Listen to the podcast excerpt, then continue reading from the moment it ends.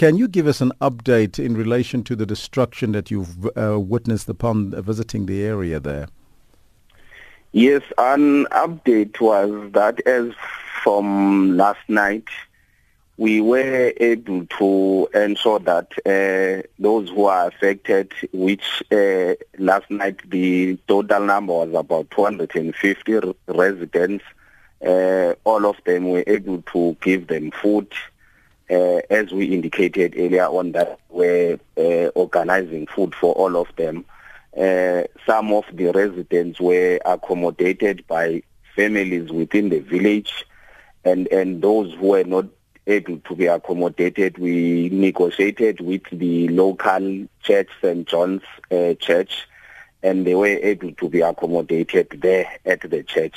But at the church, we also uh, made sure that there were heaters provided, there were um, uh, blankets provided for those who will be sleeping at the church, and and and and and and and, and food. But in addition to that, a number of persons, uh, local businesses within Chris Hani also offered to assist, and from today we'll be able to buy groceries for those who will be staying at the church and everyone else affected in the village uh, so that they can get food, uh, they can get meals whilst the assessment is being completed today mm-hmm. and with SASSA and everyone else coming on board, uh, human settlement on board to try and, and make sure that those homes who are totally destroyed, uh, we, uh, human settlement is able to provide uh, temporal shelters for some of them.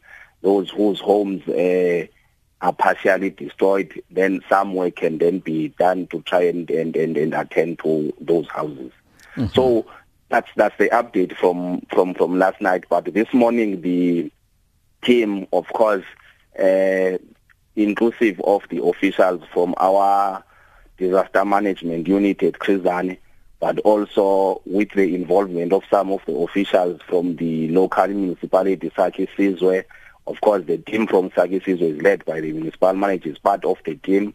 And from Chris the office of the executive mayor decided to uh, delegate the the members of the Mayoral Committee, Councillors Matiwan, who's responsible for Special Programs Unit, and Councillor uh, Koniwe, who's, who, who is responsible for Health and Community Service, of which the Disaster Management Unit falls within that uh, directorate. So those two councillors are also part of the team who will be ensuring that the assessment is is completed today and the coordination of the assistance is also uh, done at that level. So those councils are also part of, of the team of officials. Now, I hear that you're saying that you will be helping the residents to repair and rebuild their houses. Now, President Cyril Ramaphosa recently launched a district-based coordination model dubbed Khawuleza at the OR Tambo district. Are you considering yes. this strategy in attending to the needs of those affected by this storm?